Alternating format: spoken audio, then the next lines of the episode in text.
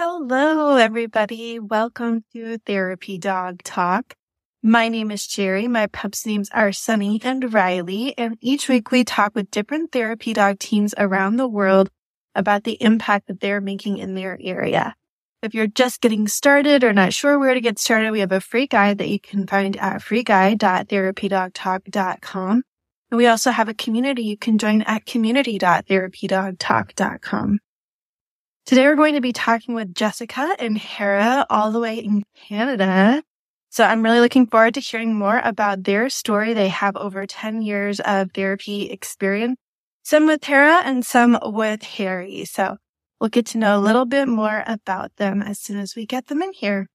How are you? Hi, I'm great. Well, Jessica, for those who don't know you, would you like to introduce us to yourself and your pup? Sure. This is Hera and I'm Jessica. We live in Calgary, Alberta, Canada, which is near Rockies. And we've been doing therapy dogs since April 2012. And Hera is my second therapy dog in this That's journey. Awesome. So. And who are you all registered through, Jessica? We are volunteering through PALS. PALS is called Pet Access League Society. It's a non-for-profit volunteer-based organization established since 1985, I believe. There's about 300 to 400 active volunteers. There's about 200 to 300 active therapy dogs and about a dozen therapy cats and guinea pig right now. There was some bunnies involved in the past. And I think there was one mini horse even. That's awesome. I see some love for pals in the comments coming from some cats actually joining in today. is pals specifically in Alberta or is there, is it Canada wide? It's local. Okay. So it's local Calgary based organization. So we visit, I think about 40 to 60 facilities okay. within Calgary. Cool. So. Jessica, how did you first find out about therapy dogs? I'm always looking for like interesting things to do with my dogs and Michelle Kempenich, one of our good friends, she had a therapy cat at that time. And that therapy cat was a really good friend of Harry's. There was one photo actually of my dog Harry hanging out in the cat tree with the cats, just hanging out and chill. she was the one who recognized Harry's talent of calming people and thought he would be a great therapy dog. So she encouraged me to look into pals and I did. And I'm amazed with the volunteers in this therapy program community. I made some great friends there. It's just great people. Did anything surprise you along your journey to becoming a therapy dog team when you first started? The love of dogs. the magic powers they have. So uh, we do regular visit at the local hospital. We visit the long-term care transitional units. We don't ever do solo visit. That's a part of the policy. So we go as a team and it's so cool when you have the dogs going in the unit and it's like your ultimate squad goal. you go in there, you visit nurse and staff and people everybody who see the dog, they just beam up. Their energy just suddenly becomes super happy. In the hospital environment, as soon as you enter, you kind of sense the sadness, the calm, the down. But as soon as the dog enters, everything changes and that magic is priceless. When you go there, the energy level just bumps up really quick within seconds and everybody's so super happy and you hear the amazing story. We go there and the patient themselves or the family member or the staff member would be like, this is magic. We haven't seen this person smile since or the person may refuse to talk to anybody because they have been just not happy, right? But when the dog's there, they are open to the dog. Sometimes they don't even see us there. Well, just the chauffeurs really. They're there with the dog. They talk to the dogs and they just pet the dogs and then start telling them the stories, their happy times or anything that happened that day or that year or any major events in their life. They'll be just talking to the dogs and it's amazing. That's awesome. So you started out with Harry and now you have Hera. What has been your experiences with them? Have they approached the job differently or the same? How do their little personalities come through? I would say they both naturally know who needs to talk to, who needs more support. They are the one letting me know who needs more time with them, that kind of thing. But Harry is very calm and collected. He is always there and I just chill and he would climb onto the person's chest or in their lap and just like put his head down there and just let them soak up his positive energy. And for the kids reading session, he would crawl into their little laps and sometimes he fell asleep. Every story is like a bedtime story for Harry. He's so chill. Hera also slightly different. She's very calm, but she's more playful. She would engage the person. She'll paw the person. She'll ask for belly rub and she'll flip over. You have to catch her kind of thing. She loves going from bed to bed, visiting everybody. She loves kids. She loves fist bump kids and kids love that too. Yeah, just little things like that. They definitely do slightly different and people react differently with either dogs. I think every single dog has different approach to their work. That's so cute. I love that. Will she give you a little fist bump right now? Yeah, she wants to like, you. Jessica, how did you know that your dogs would enjoy being therapy dogs? I know they love people. I think the interaction with people, they are very curious. They are very confident and every single uh, opportunity, they see it as making a new friend. She is a social butterfly. She loves to go different places. Her middle name is actually Dora, Dora the Explorer. She loves just going new places and looking at new things and trying new things and getting new experience. So I think those are good qualities to have. Yeah, I love that. I would definitely agree. What was your training process like for your dogs? Did they have similar training process? What kind of stood out to you along that path? I'm very lucky that way. Both of them, I did basic obedience and stuff like that. But when they came to me, they are already very well socialized with everything because Harry was actually a show dog for the first few months of his life, age four months to seven month ish. He was a show dog traveling in UK and Ireland. At that time, I had another dog who had cancer and I was talking to my friend who's a breeder saying I need another dog, but need a very calm dog to keep my other dog company. And she said, Oh, Harry is not really enjoying the show business. So maybe you can have him as the companion. So I got him that way. He was well traveled with people, cats, animals, and grooming. It was excellent. When he came here, we still did basic obedience training, rally obedience. Hera, similar. They were hoping she'll be a show dog, but she stopped growing. So she got the basic training of grooming and getting used to people of all ages and cats. But both stuck. As soon as we got them, we start with basic obedience, which I think every single dog should do. Not because of the dog, but human. It's good to be in those classes. I really appreciate the feedback, the input the teacher uh, observe of how I interact with the dog and give me feedback and tips and tricks to communicate and bond with my dogs better. So after basic obedience, we did rally obedience as well. It's really fun if you don't know much about that sport.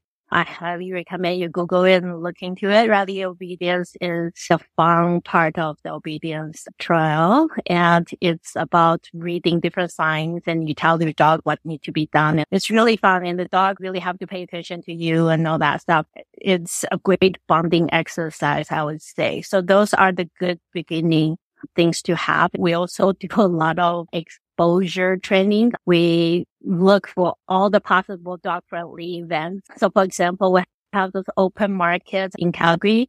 So we'll go there. Our local business will set up vendors as a group. So it's super crowded and busy. And that's a great way for the dogs to know how to best behave in a crowd with all the other dogs and people there and how to greet people properly and get used to noises. Another thing we do is we eat out a lot with her and Harry.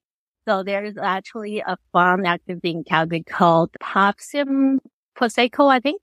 So the restaurant Wing Room, they collaborate with the training facility Dogma. So they do training on the dog friendly patio. So humans can have a Prosecco and the dog trainer is teaching us how to have the proper social etiquette when the dog is in the food area and the dogs need to behave and we teach them basic tricks. She learned hi-fi there. It's a fun activity. So we do a lot of those kind of things with the dogs. We seek out opportunities to get them exposure, going to Lowe's, wherever we can go, we take them. So lots of exposure. I think that will prepare them for those situations. You're definitely getting a lot of love in the comments here. Sienna and Fergus said they miss Harry and that he's a special little guy. And puppies and Fergus were agreeing that rally obedience just builds a great bond between the dog and the human as well. Yeah. I saw the significance Harry has there for you. And Harry also to you? Yes. I've always had Maltese. That's why my handle, Instagram handle is Maltese. Uh, because I grew up with Maltese. My mom loved Maltese, but we were never breeders. We were just pet owners, but I love Maltese.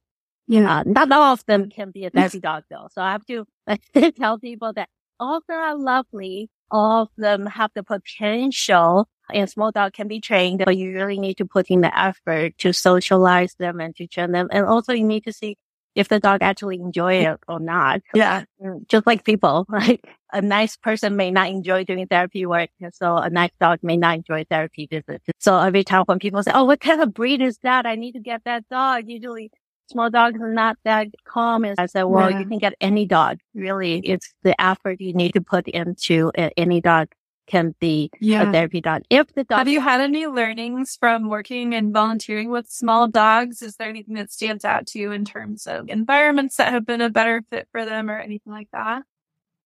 Well, they have a secret advantage. They're small. so they fit into everybody's bed, everybody's lap. A lot of times when I take her to the place, she has a doggy carrier and we show up and people sometimes like, where's your dog? I was like, she's in my bed.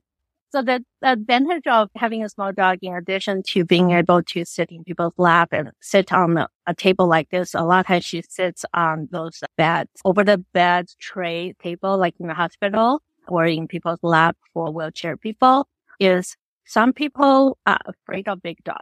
And when they see Hera, they are less likely to be scared. So there was actually one person, super scared of dogs and some nurses too, scared of dogs. But when they see her, they'll be like, no, I'm scared. Sorry. I can't touch her. But once they start to see other people's interaction with her, there's quite a few cases like, oh, excuse me. Sorry. I changed my mind. Can I pet her? Or is it okay if I hold her? Some people change their mind after they observe. And because she's so tiny, a lot of people see her as less intimidating. Looks almost like a stuffed animal. So it's easier for her to gain people's trust. Right. I love it. Way. Jessica, is there a story that stands out to you as you think over your experiences that's just a really good example of why you enjoy volunteering with your dogs? Although special moments, the happy tears they shared, the stories. I think those are really precious to me. Some of the ones I can think of, it's really magical. Like I actually got to witness dementia patients remember Harry's name and remember Hera's name. And some patients would paint them, draw them. And there's like a tough biker never has a smile, very serious face. He's not happy that he's in the hospital. But when he see the dogs, he couldn't help but get talking baby talk, like, oh, kind of thing. And then wants to hug Harry and just cuddle up and like, he won't let Harry go. And even nurses like, can I get a hug from the dog? And, oh, you made my day, my week, that kind of thing. And occasionally we'll run into doctors that had a really mm-hmm. bad day and the doctors are like running into us in the hallway and they like, I'm not a scheduled visit. Can I get a hug from the dog? I really need it today. It doesn't take a lot from us and we're lucky to have the dogs that we can offer. And the dogs love it too. They got extra hugs, attention, and I think the magic in them is really magnified through this whole therapy dog visit experience for me. I love dogs. Growing up with dogs, I knew they are very special. I love them, but through this experience, they are really truly magical. Dogs cats, guinea pigs you know, during these visits. The people's expression, they warm up, they beam up. really like it's different energy. Like in the hospice, patients don't want to talk. As soon as they see the dog, they're like, oh God, my angels, my presence. And they become very positive and they're like, Oh, I'm sure I'll see you in heaven. super positive experience, even in a sad place. And those are the kind of moments I really treasure. And I think all the therapy dog teams would have something similar to share like that. That's really great. Do you have any advice for someone who's interested in becoming a therapy dog team? I would say if you're interested in becoming a therapy dog team, to make sure you have the time and commitment. So The schedule is really flexible. But once you start visiting people and seeing people, especially kids or people long-term care, they really look forward to see the dogs, those scheduled times. So it's really rewarding, but you need to make sure you have the time for it. And also, I would say most important thing that I never really thought about until I joined PALS is be your dog's advocate because they are so good. They want to be there to serve. They want to be there to help, but you need to watch out for their stress, their calming signals, just like humans. You have those one-off days. You get tired. You need rest. So cut the visit short if needed. Nothing bad about it. PALS have a new policy. They try to ask us not to have back-to-back visits, like ideally have a day in between so the dog can recharge and be ready and be present for the next visit. About the calming signals, I think that's really important to do. I think we learned that about 15, 18 years ago when that just became popular. We actually went to workshop and we got a DVD about calming signal for your dogs. You can probably look it up on YouTube so you can read your dog's body language. I think it's super important to be aware of their stress level and know your dog and do self care for yourself and your dog as well. Because just like healthcare providers, there's always a need for self care and plan for your dog's retirement. So when I noticed Harry was slowing down and he gets tired after 40 minutes or so, I realized it was time for us to consider his retirement. So those are little things that you need to watch out for and retire your dog when the dog starts to get tired and needs more private time. That's really great advice. Is there anything else that you really wanted to share while you're here, Jessica? I want to say that it's really rewarding. I super encourage everybody to look into it. If you first join and you got assigned to a web facility and your dog doesn't like it or you don't like it, try another one. I always joke it's kind of like our career. If you don't like it, you find another one, trying a different fit and in all the different variety of environment, you'll find something that you will like and your dog will like.